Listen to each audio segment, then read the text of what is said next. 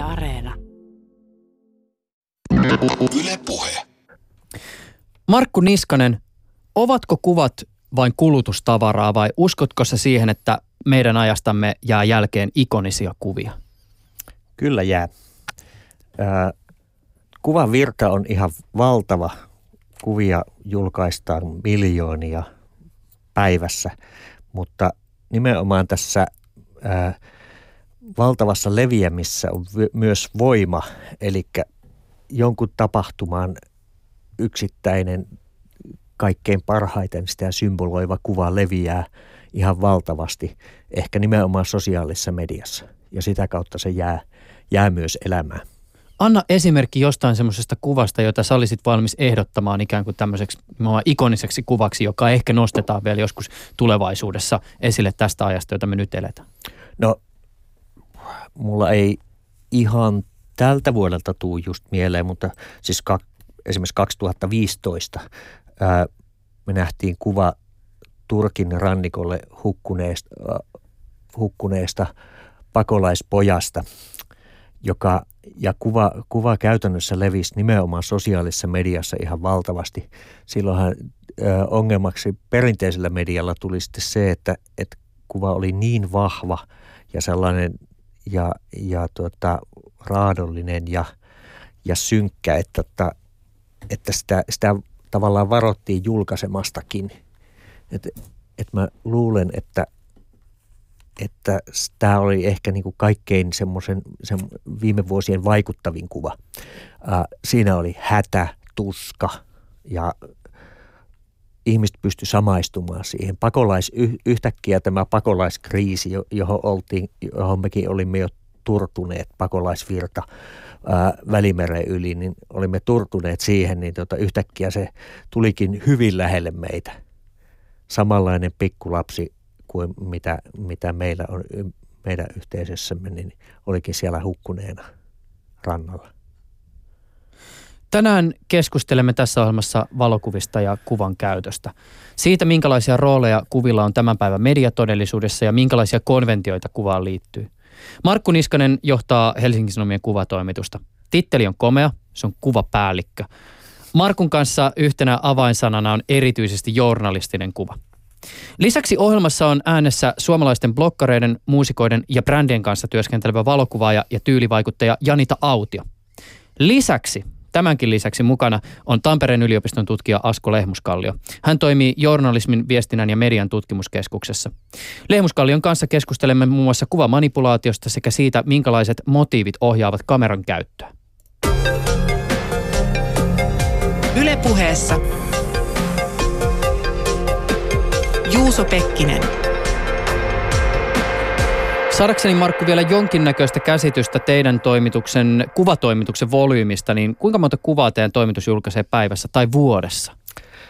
No tota, mä oon tätä laskenut tai katsonut meidän semmoista julkaisulokeista nyt että tota, jonkun aikaa, niin mun arvio on keskimäärin 300 kuvaa päivässä se vaihtelee hyvin paljon, siis jopa, jopa sieltä niin kuin, ä, maksimissaan joku neljä puolisataa kuvaakin voi jonain päivänä tulla julki. Se tulee t- meillä tietysti osittain printissä, mutta pä- valtaosa kuvista julkaistaan online, onlineissa. Vuodessa tämä tekee niin kuin ehkä 110-120 000 kuvaa. Ehtikö kuvapäällikkö nähdä ne kaikki? Ei todellakaan. en tiedä.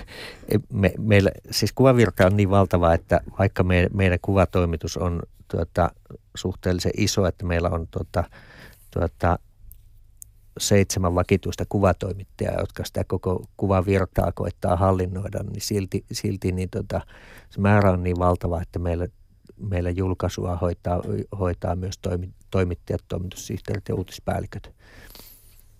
Tänään on ensimmäinen päivä marraskuuta ja tätä ohjelmaa tehdessä uutisoidaan muun muassa siitä, että New Yorkissa kahdeksan ihmistä on saanut surmansa, kun auto ajettiin pyörä- ja kävelytielle.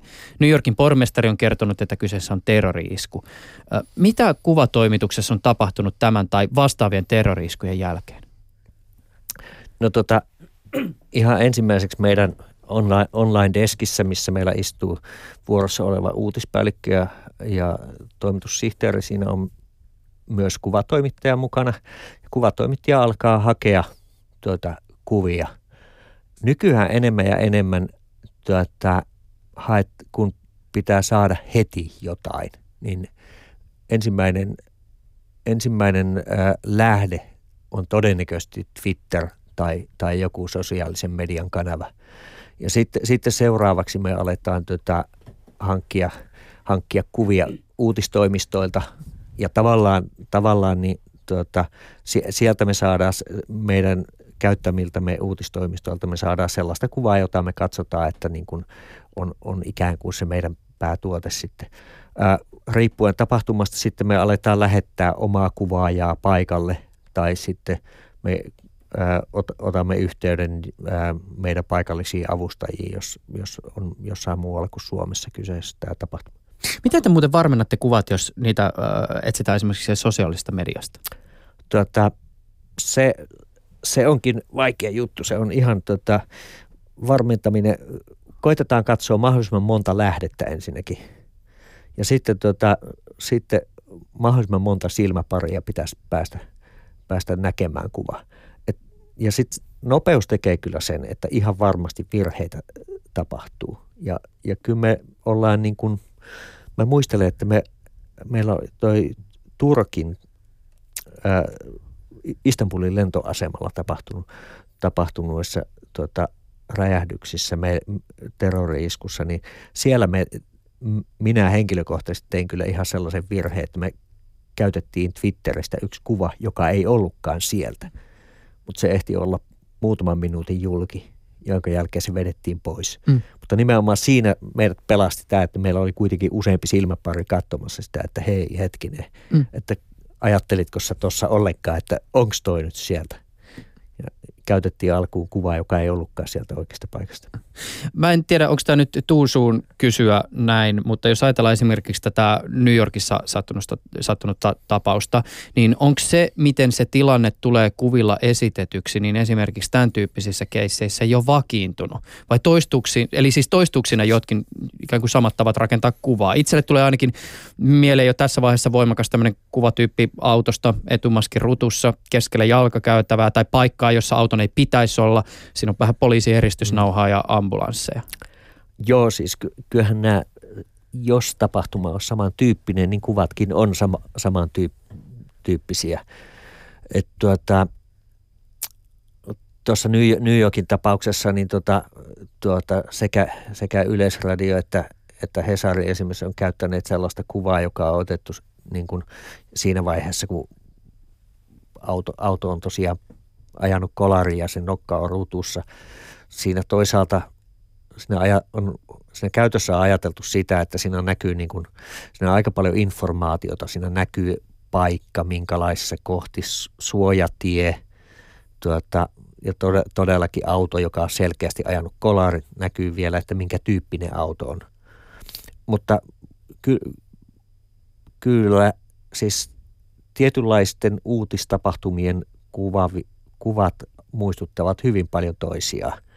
Että tuota, tuota, se onkin, se on semmoinen meidän, meidän haaste, haaste on siinä, että niin tuota, et, et me saataisiin tuota, sellaista näytettyä sellaisia kuvia, että et, et ne toisivat, niin kuin, toisivat nämä tapahtumat ihmisten lähelle ja, ja nimenomaan nämä ihmiset eivät turtuisi mm. siihen, että, että tällaista taas tapahtuu. Tyypillistä on niin kuin siis pommi, pommi-iskut, terrori-iskut jossain tuota, ää, Lähi-idässä ehkä, niin mm. ne, joita, joita on hyvin paljon niin siihen, niihin uutisiin kyllä turtuu ja sitten myös siihen kuvamaailmaan turtuu, koska se toistaa aina itseään. Mm.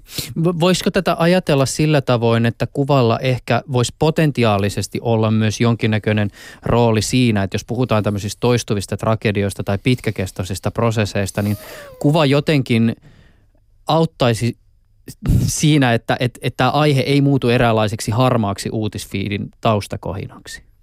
No, jo, joo, kyllähän. Siis parhaimmillaan kuva, kuva on sellainen, että se, se ensinnäkin se tarjoaa jotain semmoista informaatiota, jota muuten ei, niin kuin, esimerkiksi tekstissä ei välttämättä lähdetä selittämään, että se kuva, kuvassa näkyy asioita, mutta siis sitten myös semmoinen, että kuva, kuvan pitäisi, kuva, hyvässä uutiskuvassa tai kuvajournalistisessa kuvassa, niin tota, on myös tunne mukana. Sen pitäisi tuoda ihmiselle jonkunlainen tunnereaktio. Mie, mie, ei sen tyyppinen tunnereaktio, että, että ihminen turtuisi, vaan, vaan niin kuin nimenomaan, että vaikka olisi kipeästä asiasta kyse, niin to, se hyvä kuva voisi tuoda, tai sen pitäisi tuoda se tuska tai hätä, mikä siinä on. Mutta kyllä meillä tällä hetkellä on paljon semmoisia kestoaiheita tässä ajassa, joiden kohdalla esimerkiksi se tunteen kaivaminen voi olla hieman haastavaa. Siis veikkaan, että jostain sote-uudistuksesta nyt välttämättä ei saa mitään ihan räjähtävää kuvakavalkaadia. Tai jos saa, niin silloin kyllä niin todella taitavat kuvaajat ja kuvatoimittajat kyseessä. Hei, siis, siis tämä on, on yksi näistä meidän isoista haasteista nykyään se, että siis me me pyritään siihen, että me, meillä olisi niin kuin joka, jokainen juttu olisi jollain tavalla kuvitettu. Ja, ja lähtökohta, lähtökohta on se, että et, et käyt, käytämme valokuvia ja sit nimenomaan tällaiset hyvin hankalat tai, tai semmoista äh, abstraktit aiheet tekevät sen, että, että, että silloin mediat käyttävät niin sanottuja kuvituskuvia, jotka eivät juuri koskaan liity millään tavalla aiheeseen. Mm. Ja, ja silloin, silloin, silloin mennään sellaiseen aika helposti sellaiseen kuvamaailmaan, johon todellakin turtuu, semmoiseen kuvituskuvamaailmaan, johonka, joka, joka, joka onkin, onkin sellaista, että siihen niin kuin turtuu ehkä pahemmin kuin tällaisia uutiskuvia, jotka joskus toistaa itseään. Tosin kyllä mulla on semmoinen olo, että joidenkin aiheiden kohdalla ne uutiskuvatkin saattavat joissain tapauksissa jo, jo nimenomaan olla ikään kuin sitä kuvituskuvan kaltaista. Siis jos mä ajattelen vaikka tämmöisiä aiheita kuin joku ilmastonmuutos tai suurvaltapolitiikka, mm. niin ilmastonmuutos, no mä oon nähnyt aika monta kertaa sen sulavan jäävuoren jossakin mm. uutiskuvassa. Ja ne, ja ne piiput sitten. Joo, kyllä. Joo, just nimenomaan näin. Tai sitten just joku niin kuin sillai, suurvaltapolitiikka, jokin niin kuin kohtaaminen, missä, missä Kiinan presidentti puhuu podiumilla tai podiumissa. Joo, siis jossain ilmastonmuutoksessa tietysti jos sitä pääsisi, niin kuin, jos juttua on lähdetty työstämään vähän, vähän syvemmältä ja, ja, ja kauemmin, niin silloin on saatettu, saatettu jo hakea sellainen joku taho, jo, jo, jota jokin tietty muutos koskee, jolloin siihen saadaan tuotua mukaan ihmisiä ja, mm. ja, ja, tota, ja nimenomaan semmoista normaalia elämää. Mutta toisaalta sitten meillä on sitä ilmastonmuutoksesta, meillä on niin juttuja – miltei joka päivä, niin me ei, meille, me ei mitenkään pystytä kaivamaan joka päivä jotakin henkilöä, jota se koskettaa. Mm. Sä mainitsit tämän normaalin elämän. Äh, siihen liittyen, jos me ajatellaan, että, että me niin kuin eletään tässä niin kuin jatkuvassa kuvavirrassa ja, ja kuvat tietyllä tavalla, erityisesti sosiaalisessa mediassa myös kamppailee toisiaan vastaan, mikä kuva tulee klikatuksi, mitä katsotaan kaikkein pisimpään. Miten sitten kun tälle journalistisesta näkökulmasta, jos ajatellaan sitä, että elämähän on muutakin kuin, niin kuin dramatiikkaa ja sitten tavallaan se, että jos halutaan esittää esimerkiksi ihmisten ihan tavallista arkea, niin onko sillä, että arki tulee esitetyksi sellaisena kuin arki, arki todellisuudessa esiintyy, niin onko sillä mitään mahdollisuuksia ikään kuin pärjätä tämän tyyppisessä kuva, kuvien kamppailussa? Hmm. Joo, hyvä, hyvä kysymys. Siis, tuota, siis äh, me esitetään tavallista arkea jotenkin ihan liian vähän. Ja, ja tuota, mutta toisaalta siinä tavallisessa arjessa ei välttämättä aina niin kuin se, että kun asia ei tapahdu mitään. Uutiskuva, uutiskuvassahan me lähdetään siitä, että, että aina on jotain, mikä tapahtuu. Ja, ja, tai kuvataan jotain, jotain tapahtuvan.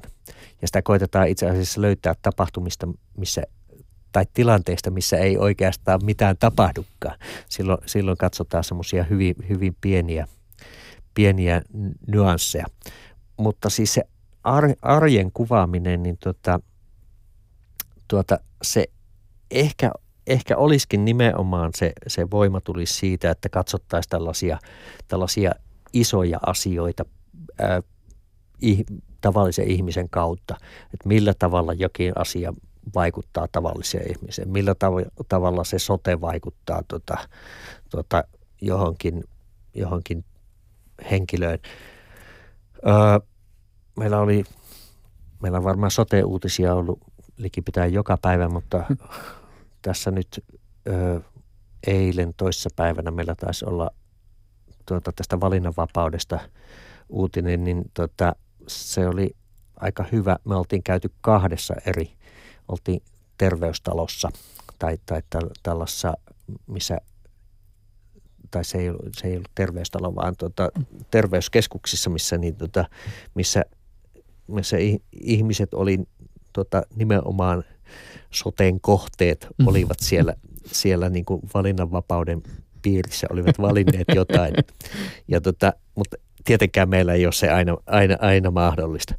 Mutta sitten, sitten että miten, miten se arki, arkinen median kuva pärjää siinä, siinä kuvavirrassa, niin sit, siltikin siinä on jotain, siihen pitää tuoda jotain sellaista, niin kuin, joka todellakin koskettaa.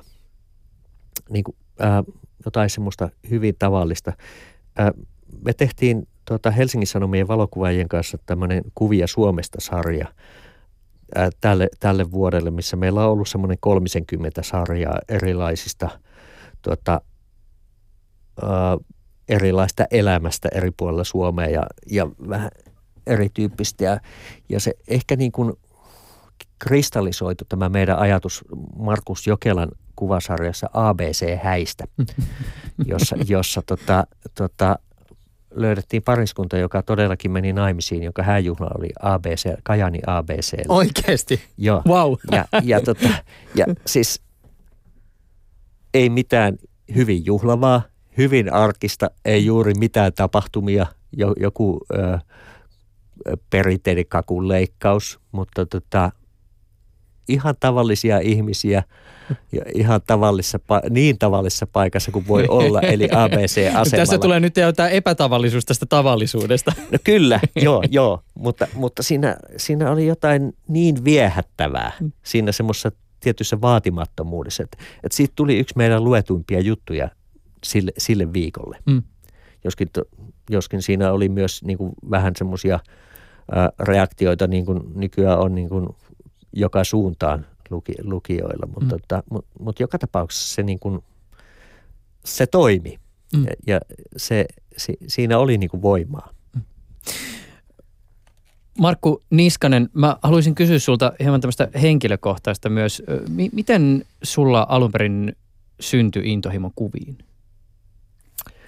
Tuota, mä oon päätynyt valokuvaajaksi jo tuossa noin 35 vuotta sitten – ja, ja mulla, minulla kävi henkilökohtaisesti niin, että mä näin kirjastossa Pentti Sammanlahden kuvateoksen Katliini Hulihan, mm.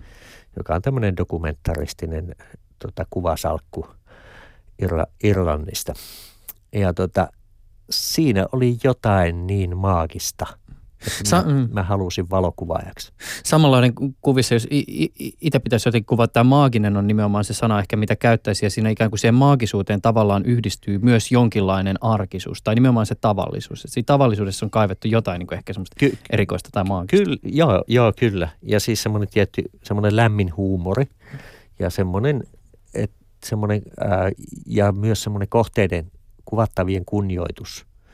Ja tota, tuota, ja sitten semmoinen, että tässä, tässä kirjassa ihmiset oli niin kuin aina, aina läsnä, vaikka siinä oli paljon, paljon maisemiakin, mutta niin, tai ihmisen asutus läsnä. Ja se oli mulle semmoinen, semmoinen yksittäinen tapa, ää, yksittäinen kuvasarja, joka herätti minut.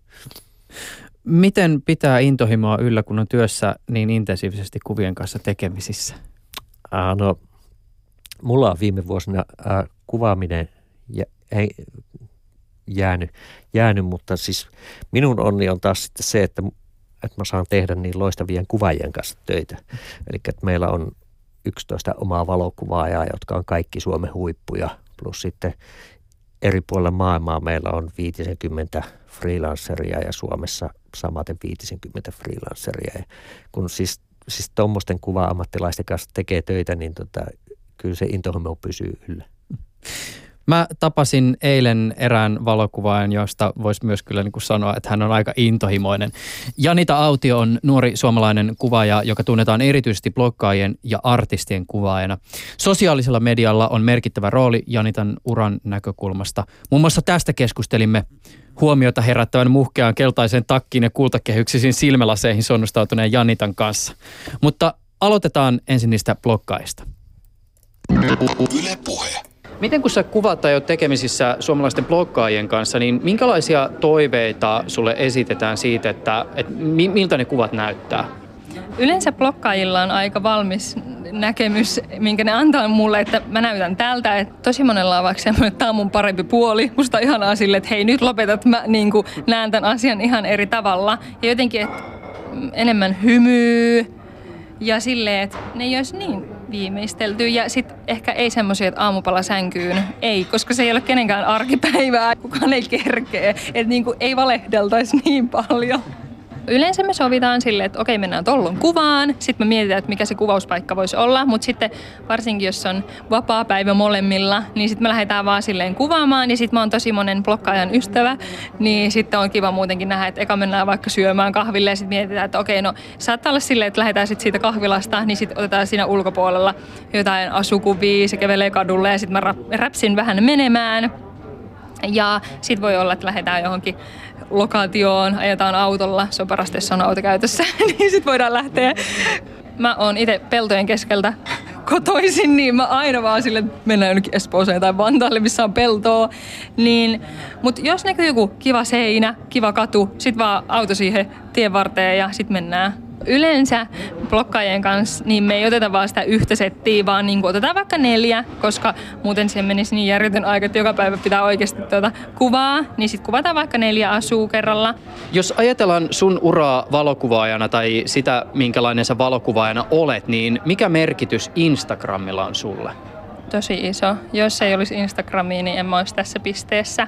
Et pari vuotta sitten, kun mä aloitin Helsingissä kuvaamaan, mä silloin muutin tänne, niin mulla oli joku 600 seuraajaa. Sitten mä rupesin kuvaamaan ja päivittää Instagramiin. Ja sitten mä rupesin laittaa Instagramissa viestiä persoonallisille ihmisille, että haluaisin tulla kuvaan, niin sitä kautta mä sain duunia. Ja sitten se on niin kuin sitä kautta ihmiset on löytänyt mut, että se on ollut tosi iso apu. Nyt sulla on joku 22 000 seuraajaa. 22 ja puoloisko. Mä päivitän tosi usein, koska sen mä oon huomannut, että se niinku auttaa siinä, että mä oon tosi aktiivinen. Ja välillä mä myös stressaan siitä, että apu, jos tulee joku parin päivän tauko, joskus siitä tulee liian iso asia mun elämässä, vaikka ei tarvis. Mutta niin, kyllä mä yritän pitää sen sille aktiivisena. Olin just kahden viikon lomalle ja sit mä, sitä ennen mä niinku mietin, että voinko mä olla silleen some-pimeydessä, mutta eihän se ihan onnistunut. Kyllä musta tuntuu, että se on niin jotenkin iso osa tätä mun juttua, että mun on pakko olla siellä aktiivinen ja mä haluan olla siellä aktiivinen, että se niinku jotenkin kulkee käsi kädessä tämän homman kanssa. Sä oot joskus sanonut sun kuvaustyylistä, että sä haluat kuvata ihmisiä sellaisina kuin he ovat. Mä en ole ihan varma, ymmärränkö mä, mitä sä tällä tarkoitat. Jos mä ajattelen sun tyyliä ja sun kuvia, niin mulle tulee ensinnäkin mieleen siis väri ja liike.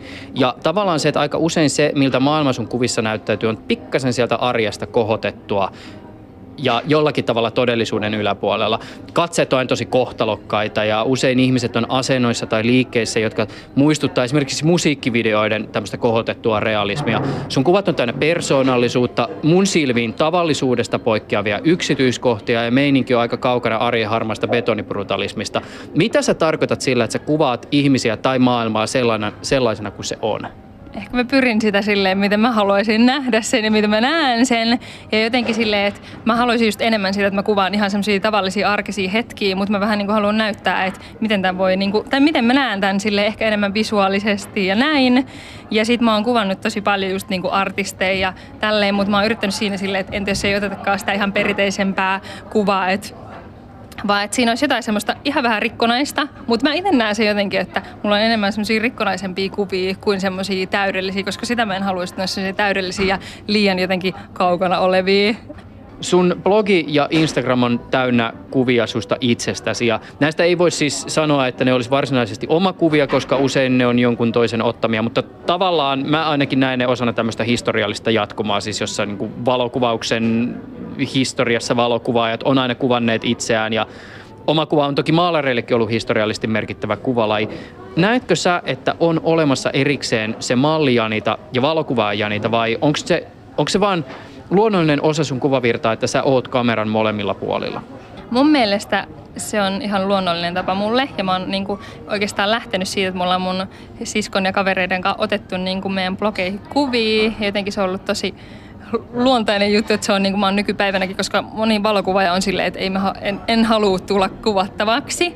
Ehkä periaatteessa siinä on kaksi eri juttua, mutta silti mä haluaisin, että se olisi semmoinen yksi yhtenäinen kokonaisuus. Niin ainakin siis ulospäin se näyttää ikään kuin, että se on tavallaan samaa tavaraa hyvä, jos se näyttää silleen, koska kyllä mä haluaisin, että se olisi semmoista yhtenäistä. Mulla on blogi, niin sit mä tarvin siihen matskuu. Ja sitten jotenkin silleen, että nykypäivänä niin itse se brändääminen on iso juttu, että se on niin kuin, että jos mä en koskaan ottaisi itsestäni kuvia ja sitten mä laittaisin vaan mun kuvia someen, niin mä en tiedä, että onko se niin kuin olisiko se niin hyvä juttu sitten. Voisit sä kuvitella elämää sellaisena valokuvaajana, joka ei koskaan asetu itse kamera eteen? Ehkä toisaalta en osaisi. Sun henkilöbrändi on tietysti mahdollistanut sulle kaupalliset yhteistyöt, jossa sä suot näkyvyyttäsi ja persoonaasi joillekin tuotteille tai brändeille. Siis käytännössä esimerkiksi niin, että sä oot Instagramissa joku tuote kädessä tai aihetunnisteista tai tekstistä löytyy joku brändi.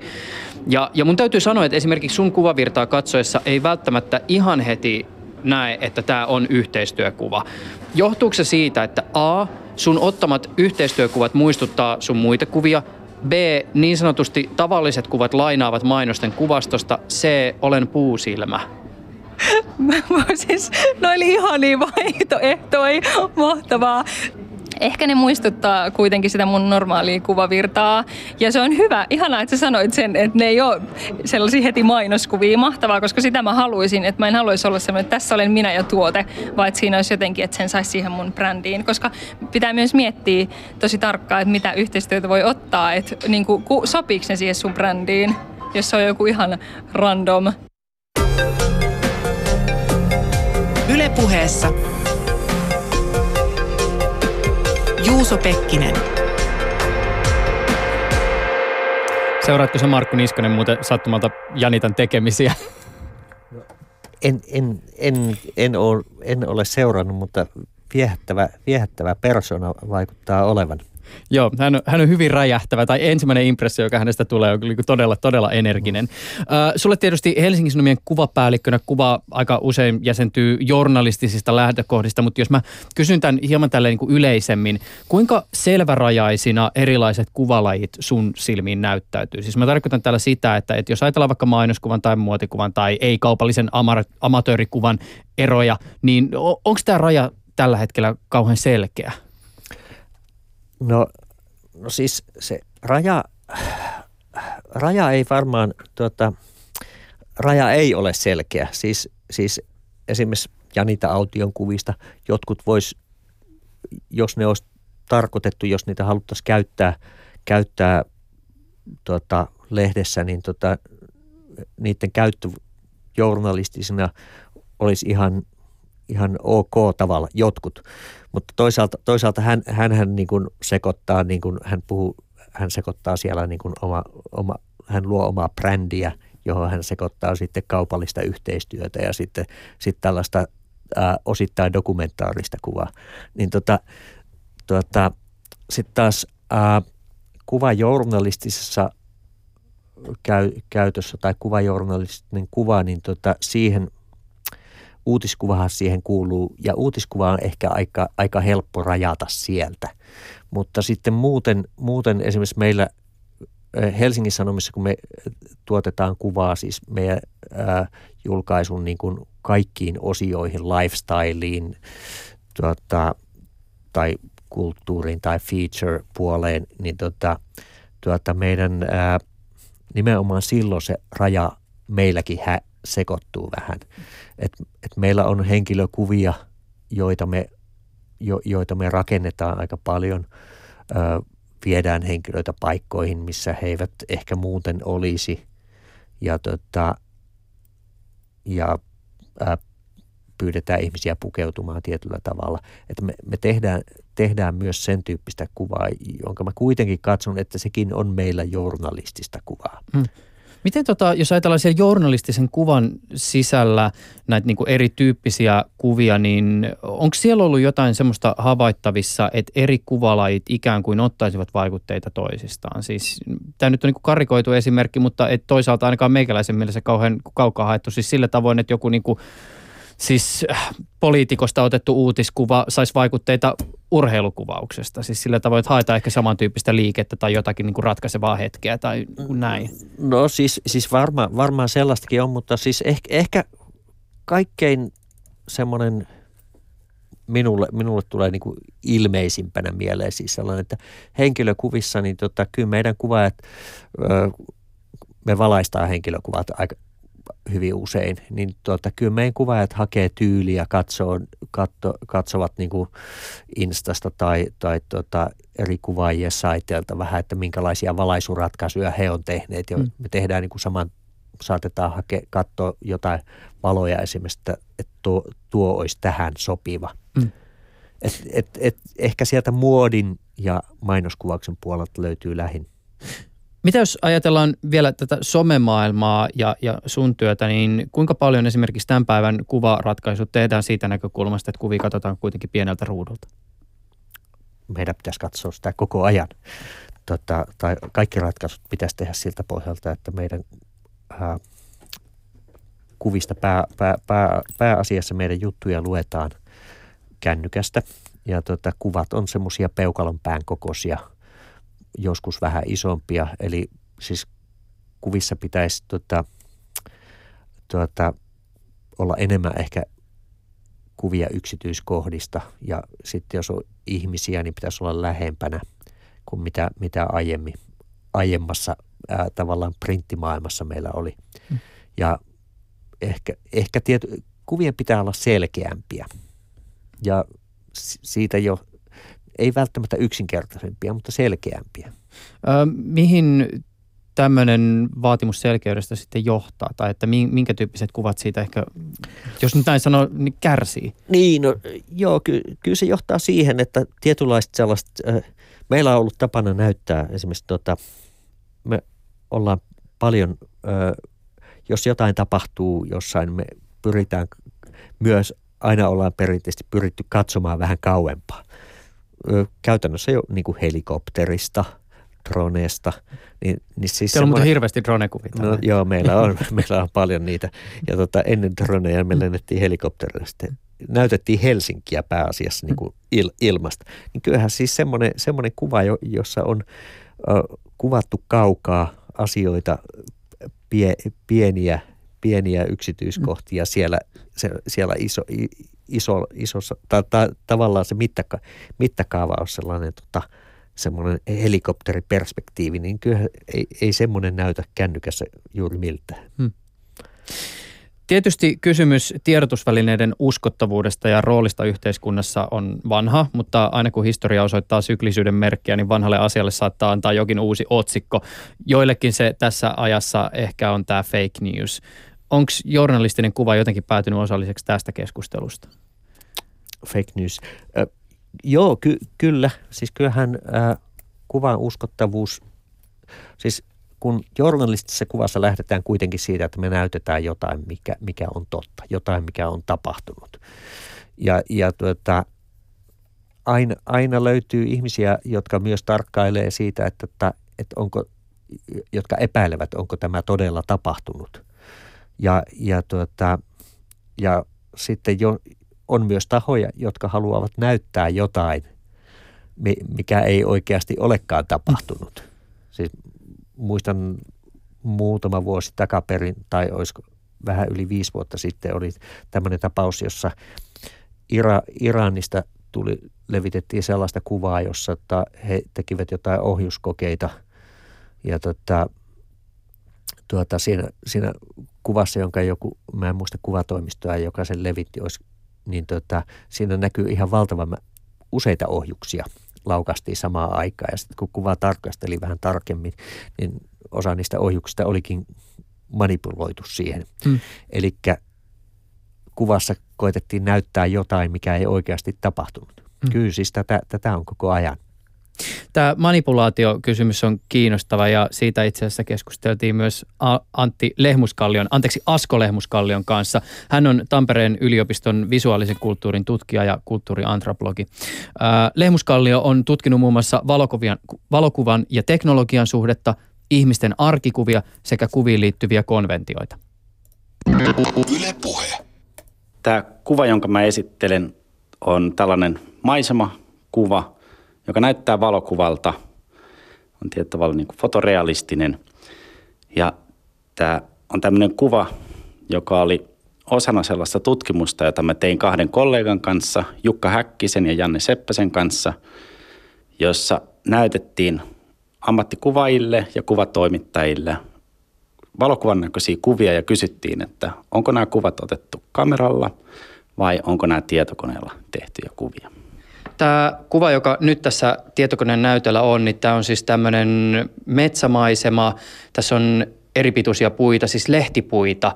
Tämä on aika tämmöinen niin seesteinen tämä tunnelma. Siellä on ikään kuin vähän jotain tämmöistä utua ja siellä aurinko paistaa kameran suunnalta kohti katsojaa ja siitä tulee tämmöinen vastavaloefekti. Eli nämä puut näkyy vähän tämmöisen niin varjosina siinä. Eli tämä kuva on valittu sen takia, koska tämän tyylisiä fotorealistisia kuvia, joita on tehty alun perin tietokoneella, löytyy nykyään aika helposti.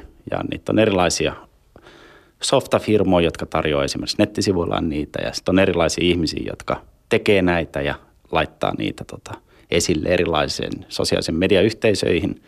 Ja sitten toisaalta ne sopii hyvin tällaisiin maisemakuvauksen konventioihin. Eli tällaisia valokuvia löytyy helpolla. Ja me valittiin näitä kuvia sillä periaatteella, että Jukka Häkkinen, joka on tämmöinen havaintopsykologi, ja minä, niin yritettiin sitten katsoa sellaisia kuvia, joita olisi mahdollisimman hankala erottaa toisistaan. Ja me testattiin niitä toisillamme ja sitten raakattiin niitä kuvia pois, jotka oli meidän mielestä liian helppo erottaa toisistaan. Ja me oltiin kiinnostuneita näkemään, että pystyykö ihmiset, jotka päivittäin työskentelee kuvien kanssa, niin pystyykö ne tekemään sitä erontekoa ihan sillä, että ne näkee tietokoneen näytöllä näitä kuvia. M- mitä tutkimus paljasti? No tutkimus paljasti sitä, että tutkittavilla oli erittäin hyviä tapoja pohtia sitä, että millä tavalla tämä eronteko mahdollisesti tehtäisiin. Ja tosi tietyllä niin kuin tällaisia taidokkaita diagnostisia kriteereitä erotellakseen näitä kuvia toisistaan – mutta sitten kun me käytiin ihan laskennallisesti, tilastotieteellisesti läpi näitä vastauksia, niin me huomattiin, että oikeastaan tutkitut ei pystynytkään tätä eroa tekemään, mikä oli sitten sekä meille että tutkituille yllättävä tulos. Ja se näyttää, jos aletaan pohtia, että no mitä se oikeastaan tarkoittaa valokuvaa ja valokuvan digitalisoitumiseen liittyen. Yksi tämmöinen tulkintakehikko on se, että ehkä nämä tavat, joilla me ajatellaan valokuvaa ja sitten tavat, jolla digitalisoituminen on vaikuttanut valokuvaan, niin ne ei välttämättä kohtaa aina. Ymmärsikö mä oikein, tämä kuva, joka meillä on nyt tässä edessä, tämä metsämaisema, tämä on siis digitaalinen kuva. Tämä ei ole ikään kuin ns. oikea valokuva. No se, se on nyt sun arvioitivista. No kun mun mielestä toi ei näytä oikealta kuvalta. Mulle tulee nimittäin siis mieleen, äh, mä, mä oon pelannut joskus useita kymmeniä tunteja elämässäni semmoista Morrowind-nimistä peliä ja siinä on nimittäin semmoisia pelimaisemia, jotka muistuttaa hyvin paljon tätä sitä me ollaan mietitty, että pystyisikö ihmiset, jotka työskentelee näiden rendausten parissa, niin tota, pystyykö ne paremmin erottaa niitä toisistaan, koska ne ymmärtää paremmin sitten taas näiden niin kuin softien mahdollisuudet luoda tota, valokuvan näköisiä kuvia. Ja se on omanlainen kysymyksensä, mutta tässä siis tutkittiin nimenomaan valokuvaa. No nyt sun pitää kertoa mulle, että onko toi oikein vai ei. No itse asiassa mä en tästä kuvasta nyt muista, koska... Ei, sä et voi tehdä mulle näin. Mutta, mutta tämän mä voin tehdä esimerkiksi tästä mä muistan, että tämä ei ole valokuva. No toi nyt oli ihan selvä. Siinä on tuommoinen vuorimaisema ja toikin on ihan Morrovindista tuttua. Kuvamanipulaatioista puhuminen on tietysti valokuvaan liittyvä tämmöinen ikuisuusaihe, mutta näet sä, että siihen liittyvät kysymykset olisi tänä päivänä jollakin erityisellä tavalla ajankohtaisempia kuin ehkä joskus toiste? No mä näen, että ne on aina ollut ajankohtaisia valokuvauksen historiassa. Että jos me käydään valokuvauksen historiaa läpi, niin ihan alkuajoista lähtien valokuvan manipulaatio on ollut tosi iso kysymys ja ollut iso kysymys, että, että onko esineitä esimerkiksi siirrelty kohteissa tai onko tota, tietty kohtaus lavastettu tai onko myöhemmin negatiiviin lisätty jotain esineitä tai ihmisiä tai poistettu niitä ja minkälaisia kollaaseja on luotu ja niin edelleen. Eli nämä kysymykset tähän autenttisuuteen liittyen, ne on aina ollut osa valokuvaa. Mutta sitten tietenkin, kun tulee uudenlaisia teknologioita, niin sitten tämmöiset tietyllä tavalla niin kuin epäselvyydet siitä, että onko joku kuva esimerkiksi valokuva tai onko se tietokoneella tehty kuva, niin ne yllättääkin katsojat ja, ja ihmiset siihen kysymykseen liittyen, jolloin tietyllä tavalla niin kuin palataan uudestaan siihen kysymykseen siitä, että voidaan kysyä, että miksi valokuvaan liitetään sellaisia määreitä kuin autenttisuus ja totuus, millä tavalla se, sen tyyliset kysymykset tuodaan esiin osana yhteiskunnallista tota, keskustelua vaikka manipulointi on aina ollut valokuvan kohdalla mahdollista, niin se ei ole ehkä onnistunut horjuttamaan lopullisesti valokuvan todistusvoimaa. Näetkö sä, että tämän potentiaali, joka valokuvalla on, voisi jollakin perustavanlaatuisella tavalla horjuttaa tänä päivänä? No kuten sanottu, mä näen, että sen horjuttamisen on voinut tehdä historiallisesti myös. Ja valokuvan tämmöinen autenttisuus mun näkemyksen mukaan – sitten tulee autenttista tekemällä valokuvasta autenttinen. Ja tämä autenttisen kuvan tekeminen liittyy sitten tosi selkeästi tiettyihin esimerkiksi ammattikonventioihin. Valokuvia käytetään tavallaan tällaisessa niin kuin totuuden tuottamista ja totuuden kertomistarkoituksessa niin kuvajournalismissa, mutta myös esimerkiksi tieteellisessä tutkimuksessa. Ja tällaiset ihmiset, yhteiskuntatieteilijät, jotka on tutkinut sitten esimerkiksi tieteilijöitä, jotka käyttää valokuvia osana tutkimuksiaan, niin on kiinnittänyt huomiota siihen, tavalla, siihen määrään etukäteistyötä, jota pitää tehdä, jotta voidaan loppujen lopuksi sanoa, että jonkunnäköinen jälki, joka on onnistuttu tuottamaan, kertoo meille jostain jotain.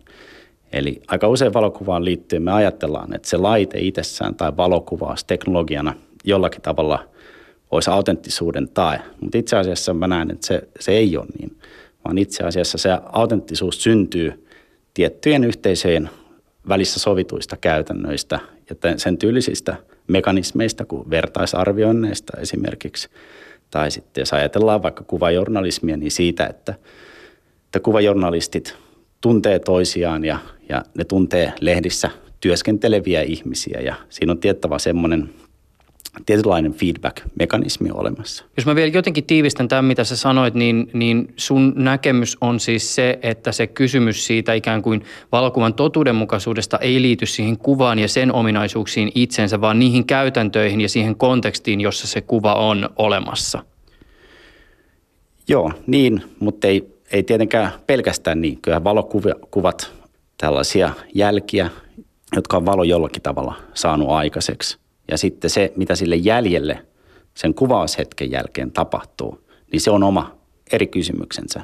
Mutta se on selkeää, että tietyllä hetkellä valokuvissa syntyy jonkunnäköinen valon jättämä jälki. Ja sen takia nämä pelkästään tietokoneella tehnyt kuvat on vaan valokuvan kaltaisia. Ne ei ole, ne ei ole, ne ei ole tämän jäljen kannalta valokuvia. Sä oot eh, esittänyt sellaisen ajatuksen, ettei digitaalista sensoreilla tuotettua kuvaa voi täysin ymmärtää, jos sitä ajatellaan, että se on ikään kuin vain jatkumoa sille valokuvalle, joka määriteltiin perinteisen filmikuvauksen kontekstissa. Avaa vähän tätä ajatusta. Se ajatus on se, että, että jos meillä on valon jättämä jälki, esimerkiksi kuvakennolla, niin nykytekniikoilla, kun monia prosesseja esimerkiksi – kuvan käsittelyyn ja pakkaukseen ja kuvan avaamiseen liittyen automatisoidaan, niin siinä pystytään aika paljon päättämään siitä, että minkälainen esimerkiksi visuaalinen estetiikka tietyissä kuvissa on.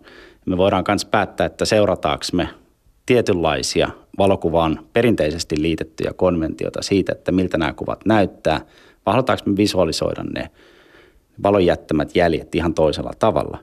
Ja se on varsinkin tietotekniikan parissa mahdollista. Jos ajatellaan niitä kameran käyttöön liittyviä konventioita ja niitä tarkoituksia, joita kuva tällä hetkellä palvelee, niin missä määrin sä näet, että taustalla on vain tämmöiset niin universaalit tarpeet, joita kuva on aina palvellut ja missä määrin sitten taas ehkä teknologia synnyttää jotakin uusia tarpeita tai haluja? Niin, no mä näen, että, että siinä on, on molempaa. Mä on yhtä tutkimusta varten vähän aikaa sitten käynyt Kodakin tätä alkuvuosikymmenten mainontaa läpi.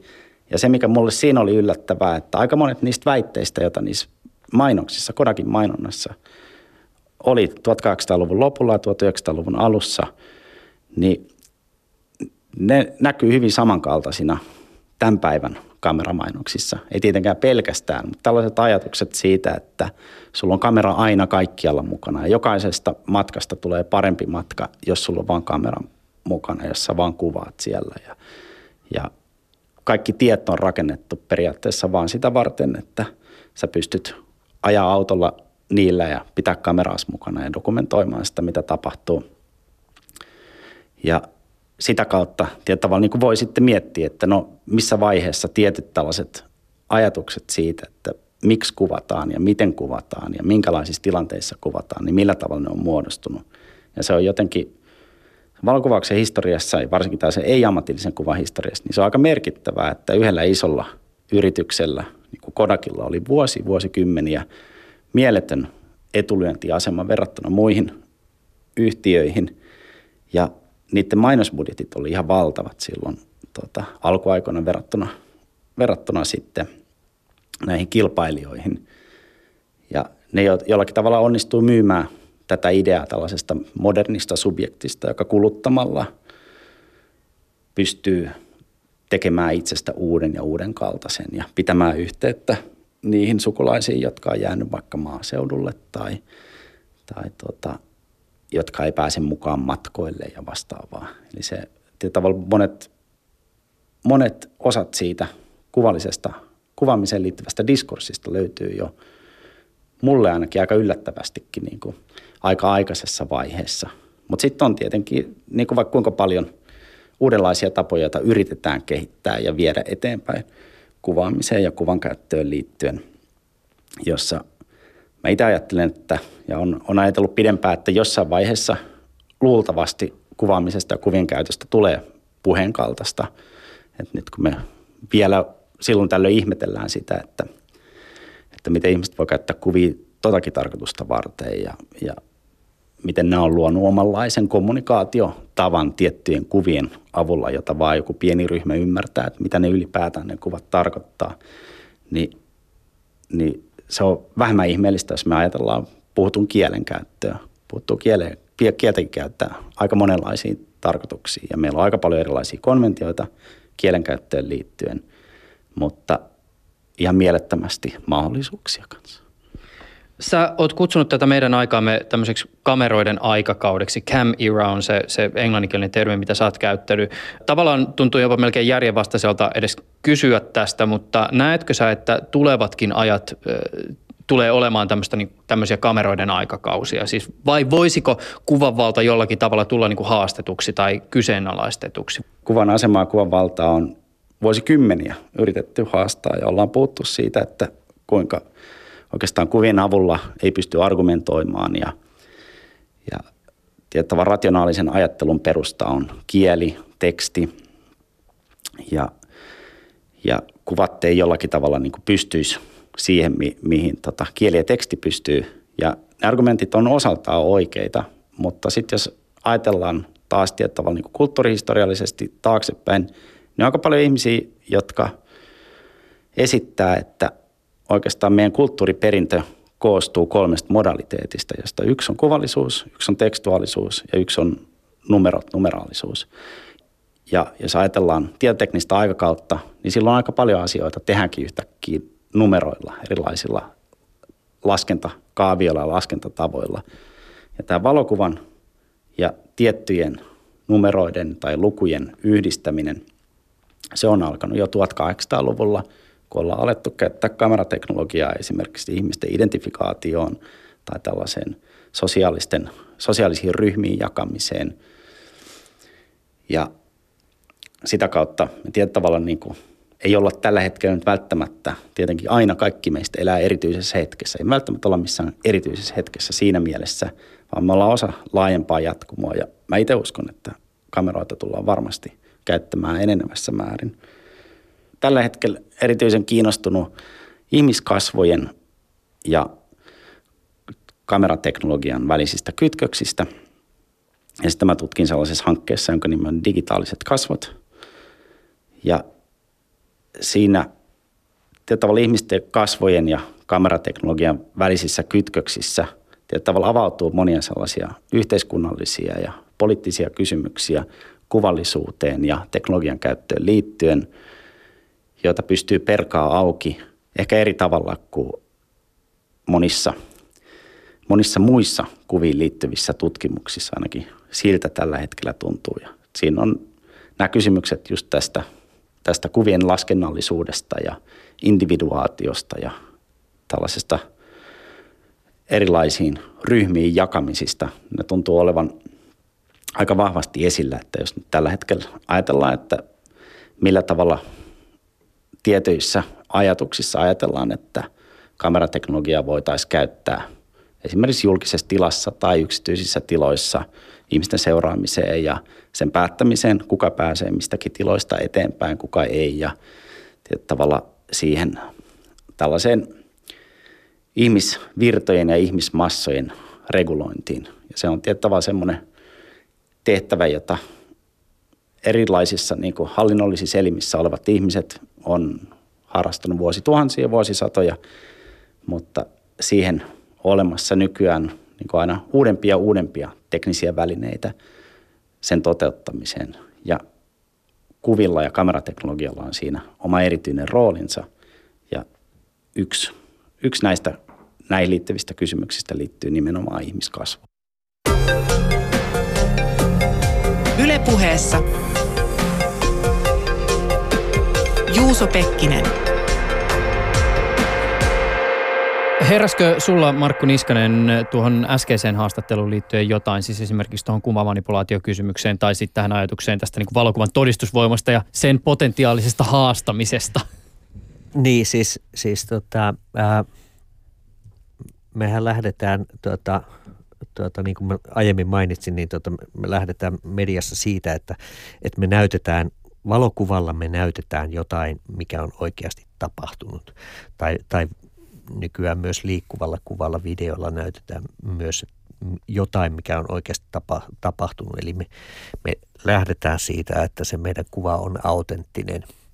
Ja tuota, silloin kun me koitetaan kertoa asioita myös tekstillä asioita, mitkä on tapahtunut, niin me myös kuvalla näytetään, miten joku on tapahtunut. Ja siis meillä se on ikään kuin tämä, tai niin kuin kaikki lähtee siitä, että että että lukijan pitää tai katsojan pitää pystyä luottamaan siihen, että, että me ei sepitetä asioita – Samalla tavalla me taas sitten luotetaan niihin meidän valo- tai videokuvaajiin, jotka tuottaa meille kuvia, että, että he eivät myöskään sepitä asioita. He eivät mm. ole muokanneet kuvia sillä tavalla, että ne eivät esittäisi jotain, mikä ei olisi tapahtunut.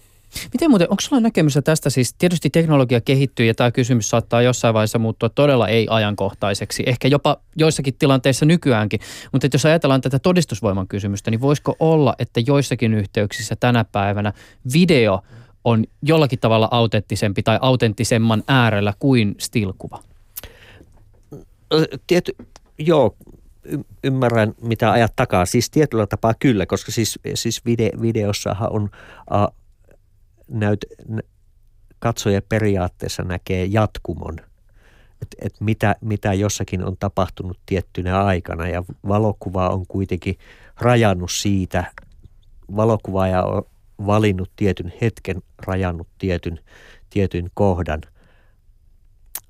Uh, si, siinä on jo tuota, tapahtunut sellaista, että silloin kun valokuvaaja on sen hetken, hetken valinnut tai sitten joku valitsee sen hetken myöhemmin, niin siinähän tapahtuu jo sitä todellisuuden rajaamista aika paljon. Mm. Videossa ei ehkä ihan niin paljon, mm. mutta, mm. mutta kyllä ky, ky, tuossa perä on. Viitaten vielä tuohon Lehmuskallion kanssa käydyn keskustelun loppuun. Tämä on tietysti pikkasen eri asia, mutta ehkä yläkäsitteenä toimii just tämä vallankäyttö ja hallinnan teemat. Minkälaisia sun mielestä, Markku Niskanen, tässä ajassa on niitä kuvajournalismiin liittyviä kysymyksiä, joissa kyseenalaistetaan kuviin sisäänrakennettuja valta-asetelmia? Kyllähän kuvissa on tietysti niin kuin sisäisiä jännitteitä ja niiden kautta kerrotaan yksittäisenkin kuva, yksittäisessäkin sukuvassa saattaa kertoa joku tarina, mutta et mitkä ehkä semmoisia tavallaan kuvajournalismiin liittyviä tilanteita, joissa tätä asiaa on, tai sen piir, ympärillä on käyty jonkinnäköistä niin metakeskustelua? Niin, siis kuvassa olevat valta-asetelmat, siis, siis aika, siis monesti, monesti käy myös, me mennään kuvaamaan tilanteisiin, jotka joku, joku toinen on järjestänyt tuota, ja si- silloinhan se joku toinen on jo käyttänyt valtaa siihen, että hän on ajatellut, että, että tämä on se ympäristö, missä mm. haluan, että nämä asiat esitetään. Ja se on muuten jännä, sitähän viedään välillä joskus tosi pitkälle. Itse on ollut joskus jossain tämmöisissä, siis toimittajan ominaisuudessa jossain tämmöisessä on lanseerattu joku uusi tuote, niin sehän, sehän lähtee ihan niin kuin valaistuksesta käsin. Että mm. luodaan semmoinen tila, jossa saat näyttäviä kuvia ja jokin niin kuin asia tulee niin Kyllä, tietyllä tavalla nähdyksi. mutta siis ihan, ihan samalla tavalla tiedotustilaisuudet on tämmöisiä, tämmöisiä tuota, paikkoja, jossa, jossa katsotaan, että ketkä siellä sitten esiintyy. Ne esiintyy tietyllä tavalla, tietyissä valoissa. Ää, heitä pääsee kuvaamaan tietystä kohti, jolloin se kuvakulma on tietynlainen. Että aika, aika mone, monesti kuitenkin tämmöisessä tapauksessa sitä, sitä, sitä paikkaa, mistä kuvataan. Kuvakulmat on tavallaan, tai, tai ne voivat olla rajoitettuja. Se, se on jonkunlaista vallankäyttöä kyllä. Ihan parilla ranskalaisella viivalla, mihin kuvajournalismi on menossa? Digitaalinen kuvajournalismi on varmaan menossa siihen, että kuva liikkuu. Tota, sähkössä maailmassa on luonnollista, että kuva liikkuu jollain tavalla. Se, on, se liikkuu joko niin, että kuvassa jokin liikkuu, tai sitten, että katsoja, kokija liikuttaa kuvaa. Se voi olla 360, se voi olla – video, giffi, mitä, mitä kaikkea nyt voi olla. Kyllä varmaan 360 on niin kuin se VR. Mm. Markku Niskanen, kiitokset sulle tästä keskustelusta. Kiitos. Ylepuheessa Juuso Pekkinen. Jos kuuntelit radiosta, ohjelma löytyy myös Yle Areenasta ja podcastina.